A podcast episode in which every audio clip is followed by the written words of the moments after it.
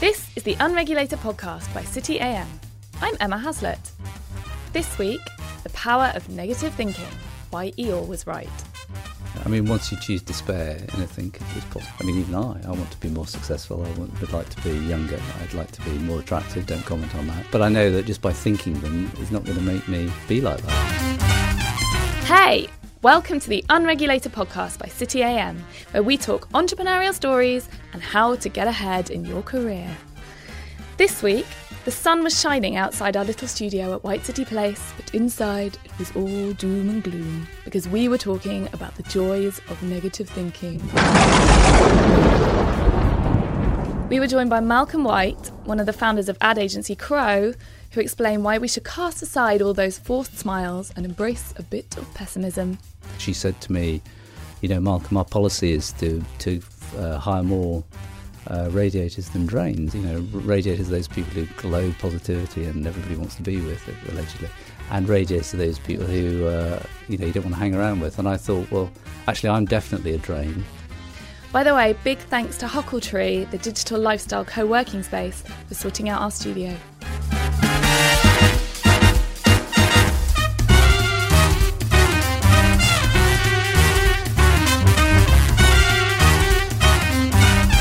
So, welcome to the podcast, Malcolm. Thank you for having me. Absolute pleasure. Um, let's start with. I actually wanted to start with the reverse of your theory. Um, in 1952, a book was published by Norman Vincent Peale called The Power of Positive Thinking. Have you read it? I haven't. We Okay. should become clear why in a, in a moment, I'm sure. So it kind of defined it defined how we think about self-help now. Yes. Um, it's been criticised for being quite religious, Mm. but his general message was the more positive you are, the more you'll achieve in life. Mm. What's your theory? Oh, well, mine's completely the opposite of that. I mean, I, I call it the positive power of negative thinking. Um, and by the way, whenever I say that, everybody just screens out immediately the uh, positive power bit, and they all focus on the negative thinking, which to me is exactly why I think we've got an issue. Because I think as human beings, probably because of the gentleman you talked about there in his book, we're we're sort of uh, hardwired, if you like, into thinking that anything positive is good and anything that has the word negative in it is bad. And so I think people automatically edit out or reject it. Uh, and what I'm really here to talk about today is how uh, uh, negative thinking actually has a positive power and can be incredibly useful. Now, now obviously, I'm aware it's the contrarian attitude to the rest of, of life. It's also, by the way, the contrarian attitude to lots of people in my agency. And I think I should say, as a sort of one of those edit- editors' caveats, that my views don't necessarily reflect the views of those at, at work. Because a lot of my friends there espouse the view of um, the positive power of positive thinking, as you've mentioned, which, as you'll find out talking to me, I think is a bit peculiar, almost certainly wrong-headed, and will all end in tears. It's. I feel like negative thinking is a more naturally British attitude. It, it might well be. I, I also think it's a very northern attitude. I'm originally, though you can't tell from my voice, uh, I'm originally from the northeast of England. And I read the other day that another northern university, Manchester, in fact, had worked out that between 1965 and 2015, which is, I mean, is, a year less than I've been around, uh, almost 12 million people had died prematurely Oh. than they had in the south. And, and that's, I think, one of the reasons why it's very difficult for people like me from the northeast to look on the bright side of things. Don't get me wrong, there's lots of brilliant things about the northeast. But as you'll guess, as you, as you guess, I'm thinking looking on the bright side is, is not one of those. So I, I'm kind of dividing this podcast into three sections. Um, the first section is the theory bit. Now, I read an article by you in which you quoted Barbara Ehrenreich. oh, yes, yeah, yeah. Tell me about her. So, sh- so she's a, as, as far as I can understand, a very respected American academic, and she wrote a book called Smile or Die: How Optimism Has Fooled America and the World. and Reminds obviously, I latched onto Ted. it. Yeah, and I latched onto it, of course, you know, as you do when you're trying to support your crazy notions with uh, something written down. Um, and she makes a very compelling case for um, really that we should we've forgotten really um, what our ancestors had in the in the days of the dinosaurs. We had a vigilant watchfulness. We always worried about what was around the corner because we had to to survive. And she thinks we've we've edited that out. That's been bashed out of us by positivity and by, by affluence and, and life being much easier and all that sort of stuff.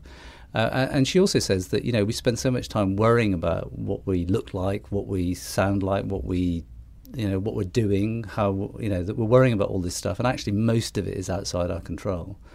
Um, so she thinks that that uh, optimism is a real trap, and in fact, I, I, think she talks very frankly about her experience as a cancer patient, being told to smile or, or, you know it'll get you you know smile and it will otherwise you're, a de- you're, you know and and, and I, I've got lots of lots of sympathy for that as you could imagine um so why why are people obsessed with being positive and smiling all the time well maybe because it sounds and feels quite nice I mean I, even I can understand that I mean people smiling and cheering and slapping each other on the back and uh, saying that everybody's lovely all the time, which, which, by the way, is another bugbear. I think whenever whenever somebody's introduced, they say, "Oh, it's the lovely." I mean, they don't say the lovely Malcolm, but they might say the lovely Emma. Now, you might be lovely, but I have no idea whether you are or not. So, I find that sort of emphasis on, you know, positive and cheeriness is is you know, I think people think, "Oh, that that that sounds good. It feels good. Um, I, I, I, actually, my, a better answer, Emma, would be I just do not understand it. I really do not understand it. Um, but if somebody introduced me and said, "This is Emma. She's a massive wanker," I probably would be offended by that.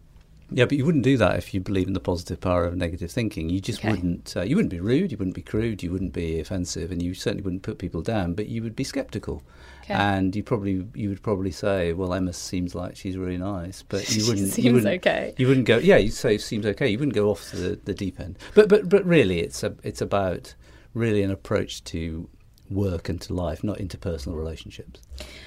So I've I did a bit of research. Um, this is a big paragraph that I'm going to read right now. Studies demonstrate that during a health crisis, positive emotions can boost the immune system, and in everyday life, being a sunny sort can give you a lower blood pressure, less heart disease, better weight control, and healthier blood sugar levels. Really? I mean, really, is that really true? I, I wish mean, I'd written down where the research came yeah, from. Yeah, I mean, I, you know, it, it, as always, there's so much information out there that I can pick and choose my sources, and you could pick and choose your sources. Absolutely. I just, is it really the case? I mean, I, I can't prove that my opposite point of view, which would be if you're worried and you fret about things and you look at things in detail and you research them and you struggle and you assume you're knackered, then actually you might be you might be more likely to get those positive outcomes. You know, unless until unless you uh, otherwise you're just relying on sunniness. And I I don't know. I is it just that it's really annoying? It, it is quite annoying. I mean, I, I for me it is. But you see, it, it you know the thing I'm trying to do here is is gather people to my cause. But of course, for me, it's a very natural disposition. I mean, it's it's the way I was when I was one year old. It's the way I am now when I'm 53 years old. It's very natural. I understand that there's not as many of us around. I mean, there are others that I gravitate to, and we, we gather in, in small places. Actually, we don't, but that sounds weird. But um, but I'm trying to get more people to come to my way over to my way of thinking, which is a, which is a struggle. But you know, it sounds like what you're saying is just it's kind of a healthy skepticism. Exactly right. Yeah. I mean, I think being skeptical is is is really important. It's different from being miserable and being a you know a moaning misanthrope, which I'm, I'm sure I have been accused of before, but honestly, I don't think I am. Um, it's about being skeptical. It's about sifting the evidence and thinking through things, and just not assuming that it will all be all right if you just don't worry worry about it. I mean, I I I, I again, I you know, I do find it very peculiar that people think in that way. Um, can I read you some more some more research that I found? Of course. Okay, and I can actually cite it this time. Oh dear.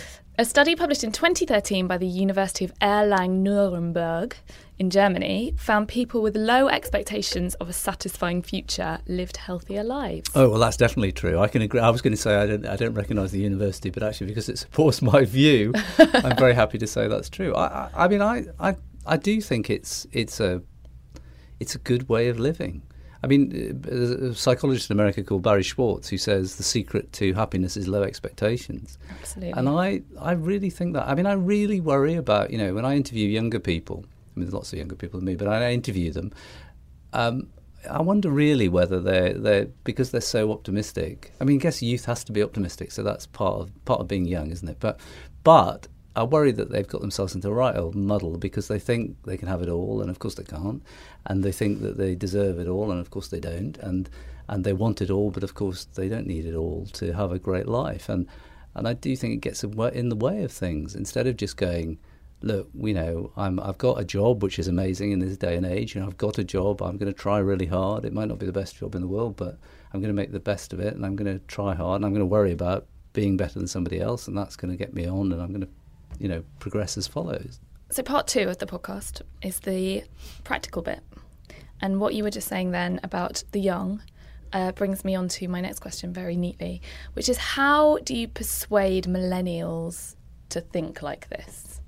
They are, you know, Instagram and Twitter and Facebook and things like them. The onus is on them to have a life full of joy and happiness and perfect yoga poses. Yeah, no, no, no, I don't want people to be miserable, but I do want people to know the truth. And I, for me, the truth is uh, a truth that doesn't get spoken about, which is that it life is hard, work is hard, it is tough. You know, but the world out there is tough. It is tough for us all. You know, and we're, we're sitting here in London. I'm incredibly privileged to be sitting here in London. The rest of the, the rest of the UK, the rest of the world is a tough place. I say it's London. You know, and I think actually the way you persuade people is by reaching them with that with a different message, reaching them with a negative message, with the positive power of thinking message, um, instead of allowing um, them just to be washed in positivity all the time. It feels like in many ways this kind of zeal for positivity is replacing what religion used to be used to call hope.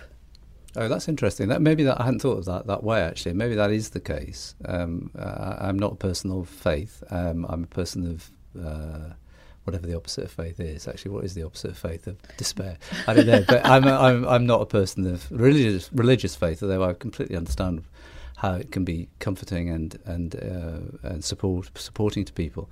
Um, maybe those two things are connected. I hope I hope not because I don't want to have a go at religion. I do want to have a go at uh, cheerleading uh, over over excessive optimism, especially by the way in the world of business which I think is a is a is a big deal because I think too many people think that if they're optimistic, that'll be motivating to their teams, and therefore we'll all succeed. And of course, what happens then is bad stuff creeps up behind them. What what made you take take on this view? Oh, well, I, I, think it's I think it's a combination of nurture and nature. I mean, I, I think I'm a good person to be espousing it because it's so natural to me. I just can't think in any other way. But I do accept that other people don't. I mean, in my personal case, I think it is about nurture. It's my, my dad had a double glazing business. My late dad had a double glazing business. It was incredibly unsuccessful and was incredibly difficult, and it dominated our home life, and everything went wrong all the time ever, and it was really tough. Um, and I think you grow up in that environment, not assuming that everything's going to turn out all right.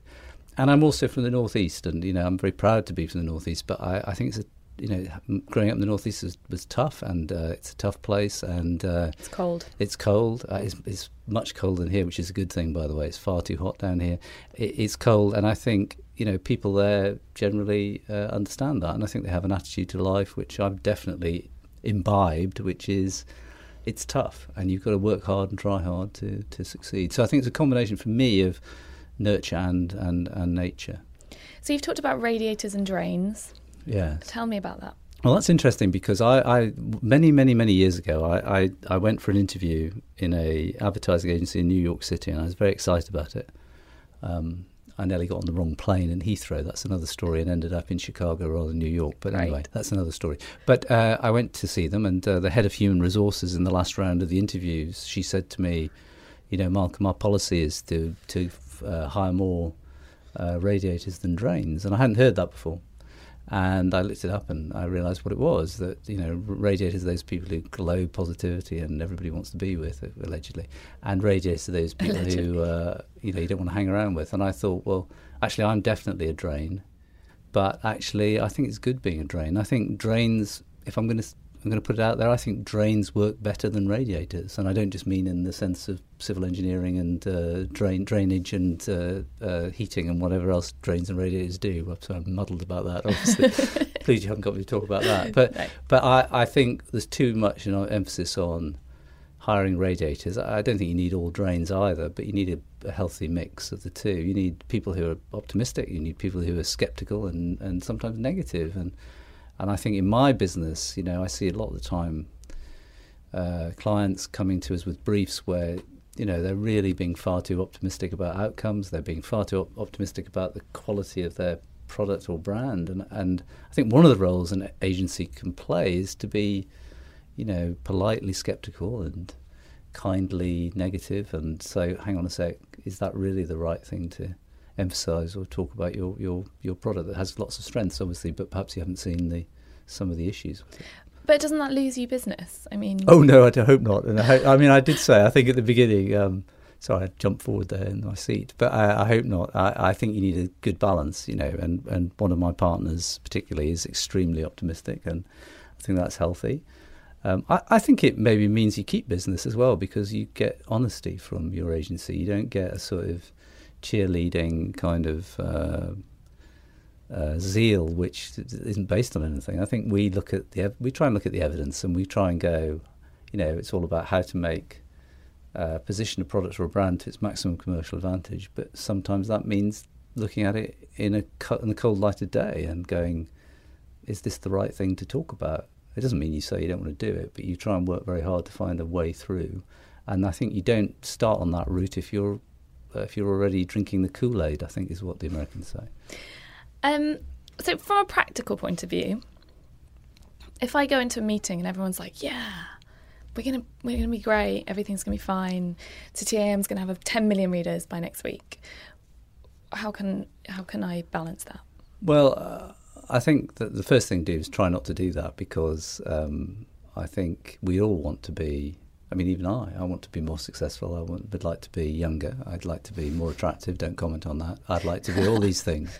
Um, but I know that just by thinking them is not going to make me uh, be like that. It's certainly not going to make me younger, I don't think. I think if I really thought hard, would I become younger? I don't think so. So I I think, think there's you- things on the internet. uh, exactly, maybe that's true. Darkest corners. Exactly, in the dark web, maybe you can become younger by just thinking it. But I think um, it's really important to actually apply that same kind of logic. You know, uh, it also I think for people in in meetings, it's good to have a different perspective and it's good to have a different voice. And I think.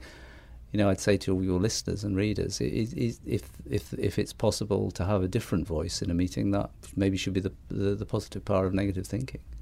And we talked briefly about hiring just then. Yeah. What are your criteria when you're hiring someone? Do you always go for the kind of Eeyores rather than the piglets? No, no, I don't. But I am really drawn to them, you know, because I can see, you know, you you, you, you really should look out the window when you're hiring people. But sometimes you you can get caught by looking in the mirror and you see yourself. And um, so I think it's a good balance. You've got to go with a good balance. But I do, I am drawn to people who. Um, are skeptical. I mean, in, in my job in, in advertising communications planning, I think it's really important to be skeptical and doubtful, and and it's re- really important. The other thing that I find difficult to get across is it's really important to work without hope, but not work hopelessly. Um, and I think that's something quite difficult for people who are optimistic to understand. I think they think when people are being skeptical, that means they're going to give up or they're going to throw the towel in, um, and they're going to not not go into it with any hope. And I, and I think I I think personally I do go into it hope, but I, I, I, I work hopelessly because I think, well, I can't assume this is going to work, and I can't, and therefore I've got to work harder to work it out. Have you ever come across someone who's just too skeptical? Uh, no, I've come across some people who are too miserable, and I think that's an important distinction. What's the difference? Well, being miserable is not thinking it has a positive power, and uh, being miserable is always always talking about the problem and not balancing it. Um, I think there's a really big difference between the positive power of negative thinking and being just miserable. Um, I mean, people who are miserable, maybe they are, maybe are. That's what people mean by drains. You know, they're people who suck the life out of a room. In my head, it's really clear. You've got to have a pessimistic intellect, but a real celebratory heart. And so I think when things go well, you've got to enjoy them. You've got to try and celebrate them. I'm not a great celebrator. Um, you've got to try and uh, see them for what they are. But I don't. I think to think that everything has to be like that all the time is a really strange, crazy notion. And how how do you stop your bosses and your colleagues kind of thinking you're a miserable bastard? I mean, I think you compensate in different ways, don't you? You try and make people laugh. Again, maybe people don't think I'm very funny either, but you try and make people laugh and smile. You also try and work harder than anybody else, and so you you create value that way. I think you've got to. I think you maybe do have to compensate for it because it is unusual and sometimes not very attractive to take the negative view. But but you, but you know, I think you've got to. Um, I think if you if you do have the positive power of negative thinking, you will always work harder than the person next to you who's got the positive power of who thinks they've got the positive power of positive thinking because you you try harder because you're more worried. You're just more worried. Do you think everything's going to go wrong. You know, you think that nobody's going to listen to this podcast. You know, no, you know, you think that Definitely don't say that. no, exactly. So, but you think that, well, I've got to, you know, like I came to this podcast today, I might be difficult to to believe that from what I've said. But I did think about what I was going to say. I didn't just think, oh, well, I know I'll rock up and it'll be great. Um, you know, maybe you can tell me afterwards quietly off air that that was that it didn't work, but it was trying to prepare. And I think you, if you prepare obsessively, you are more likely to get a better outcome. And I think the reason I prepare obsessively is because I think everything's going to go wrong. So, so why wouldn't you want to have someone who prepares obsessively and tries harder, even if they do, even if the root cause of that is thinking everything's going to go wrong? In the first episode of this series, we did a we did an episode about making new starts and ditching your career and starting something new.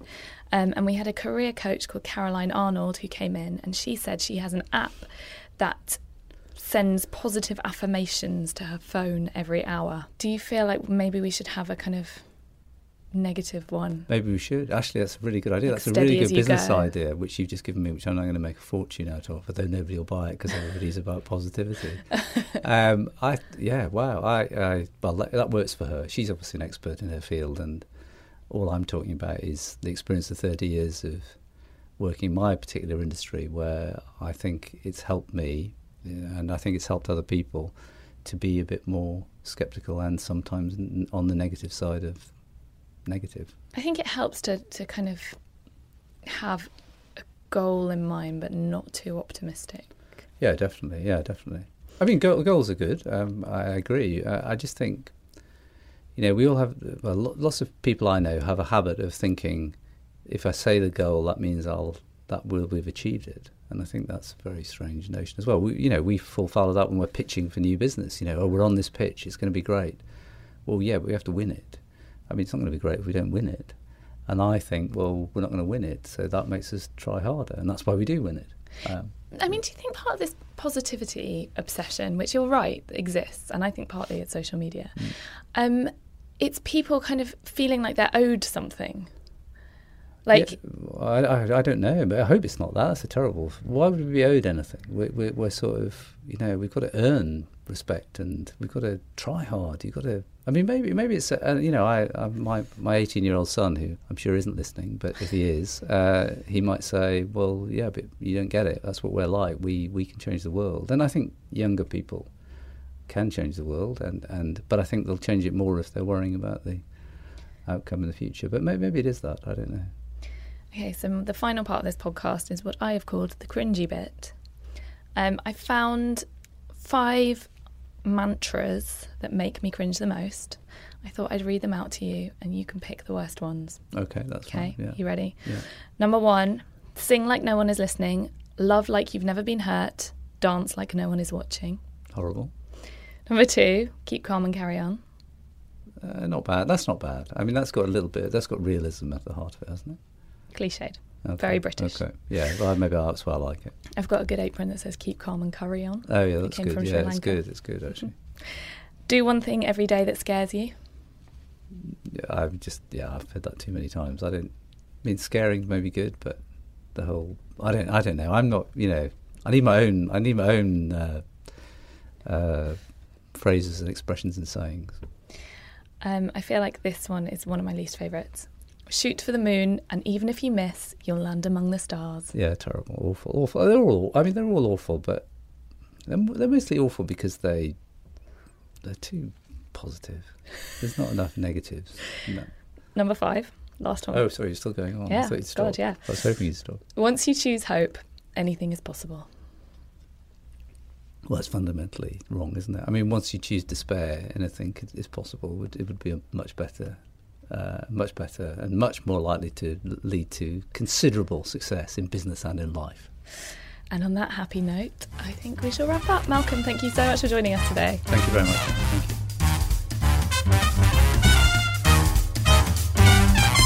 So that's it for this week. Follow us on Twitter at UnregulatedPod for updates and tell us about the inspirational quotes you hate the most. If you like what you hear, please let us know by leaving a review on iTunes or like and subscribe on iTunes, Spotify, Audioboom, or wherever else you listen. With thanks to Claire Crofton, who was producing this week, and Huckletree and White City Place, this has been the Unregulated Podcast.